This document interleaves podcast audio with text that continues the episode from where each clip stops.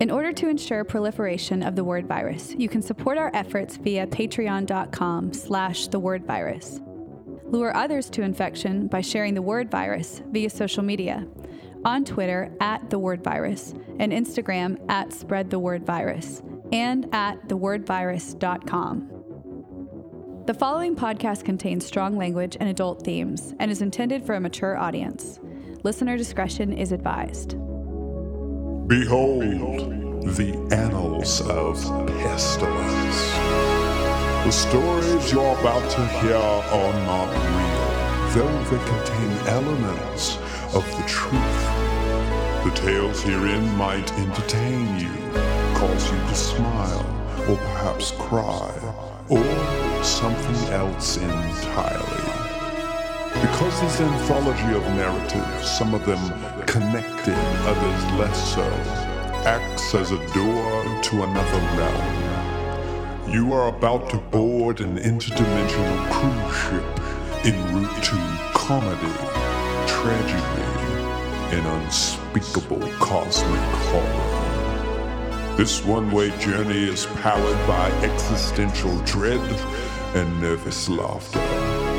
Once boarded, there is no turning back. The stories you are about to hear are an infection, a narrative contagion.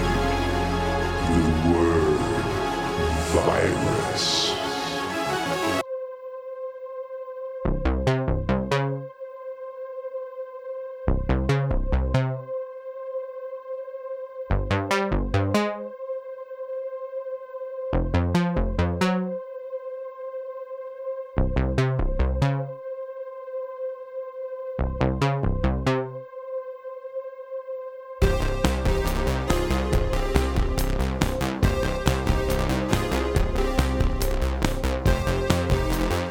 1 Punk Rock versus the Lizard People.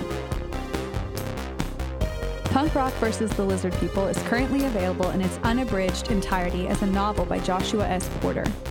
Order the book today on Amazon.com. This story references songs available on playlists through Apple Music and Spotify by searching Punk Rock versus the Lizard People.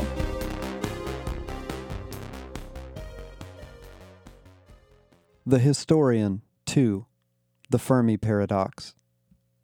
Let's say, just for the sake of argument, that Dale Russell's theory about an Earth like planet, much older but with a similar evolutionary trajectory, somehow checked out. Well, the odds would seem to be in his favor. Look at it this way. If current thinking is on target, then there are 100 billion galaxies in the observable universe, each with up to 1,000 billion stars. Within those unfathomable figures, there are probably trillions of habitable planets in the universe, meaning the odds in favor of life developing and evolving are pretty damn skippy. Amongst these trillions of planets, chances are one or two of them might be quite like our Earth. We call this an Earth analog. This line of thinking led Italian physicist Enrico Fermi to a valid question while enjoying lunch with some colleagues in 1950. As Fermi and company pondered the vastness of the universe and the supposed mathematical likelihood of life developing elsewhere, Fermi posed the question Where is everybody? After all, these eggheads suspect that if interstellar travel is possible, colonizing the universe might take some 50 million years. Since Earth has already celebrated more than 4 billion birthdays, shouldn't someone be here by now? There's been plenty of time. Let's break things down even further. The Milky Way galaxy, home to Mother Earth, is somehow storing some 400 billion stars. Amongst said stars are roughly 20 billion sun like stars. And scientists estimate that maybe one fifth of those 20 billion are enjoying the company of an Earth sized planet within its habitable zone. So, get this. If just 0.1 of those planets managed to conjure up life, this means that there would be a million planets full of living things within our galaxy alone. A million. But our solar system seems to have only one. And it gets weirder. The Milky Way is about 13 billion years old. During the Milky Way's cosmic infancy, it probably took one or two billion years to develop some habitable planets. At this point, let me remind you that the Earth is a little over 4 billion years old, meaning there must have been trillions of opportunities for single cells to do their thing on other planets long before ours. So, let us imagine that just one of those potentially life sustaining planets has enjoyed its many eons without bringing about its swift end.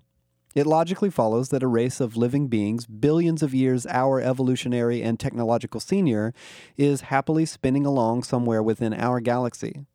To even fathom such a civilization, Soviet astronomer Nikolai Kardashev proposed a threefold scale based on the amount of energy these alleged super beings might be capable of harnessing toward communication. A Type 1 civilization should, in theory, be capable of harnessing all of its planet's energy sources. To put things bluntly, humanity itself is not even a Type 1 civilization. A Type 2 civilization moves us further toward the world of science fiction, as such a people would be capable of harnessing the full energy of its sun. By the time you hit Type 3, you have a civilization controlling its entire galaxy and all the energy in it. So, there are millions of potentially life sustaining planets, many of which had billions of years to get the jump on us, and yet here we sit, alone. Or, so Fermi thought back in 1950. There are two concepts worth mentioning for those of us with ears to hear now in 1987. The first concept has to do with previously suggested solutions to Fermi's paradox. One theory was pretty simple it's really, really hard for life to get going on even the most hospitable planet.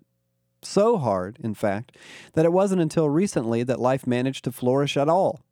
If this were the case, we'd be the happy, special little creatures we all imagine ourselves to be, unique in all the world and perhaps the first civilization to ever develop in the universe. Others suspected a less shiny solution.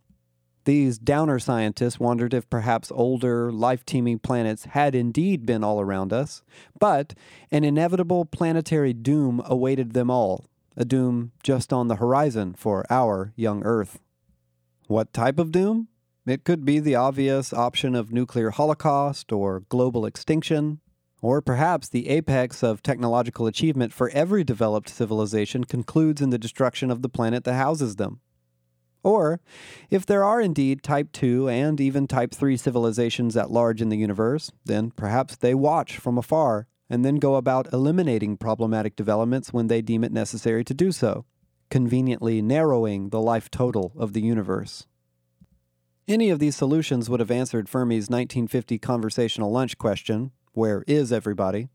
Of course, paradoxical though it may have been, Fermi died four years after posing the question with all signs pointing to life on Earth surrounded by an endless ocean of dead universe.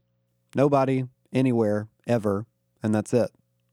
It took another two decades for Fermi's paradox to reach any confirmable solution in the arrival of the EMI, and even now, questions linger. This is why, I believe, we must merge the thinking of physicist Enrico Fermi and paleontologist Dale Russell to make sense of the road ahead. Now in 1987, we understand that at least one other advanced civilization, this one capable of interstellar travel, does exist elsewhere in the universe. Dale Russell suggested that if an Earth analog did exist among the trillions of potentially life sustaining planets in our galaxy, and if one of them gave way to evolutionary conditions not completely unlike our Earth some hundreds of millions of years ago, then a species not unlike our prehistoric dinosaurs could and would become the dominant species on Earth analog. Now, if Earth analog avoided the asteroid anomaly that ended the Mesozoic era on our Earth, these dinosaur like creatures would continue to evolve unencumbered by the notable handicap of being dead. With a head start like this, a civilization of sapient dinosaurs billions of years beyond our technological capacity would be out in space harnessing the power of their sun while we were still working out how to go from one cell to two. But I submit that Fermi's quandary errs in its presupposition that an advanced civilization's superior knowledge would inevitably compel it to colonize the galaxy, to come looking for us, or to answer our calls.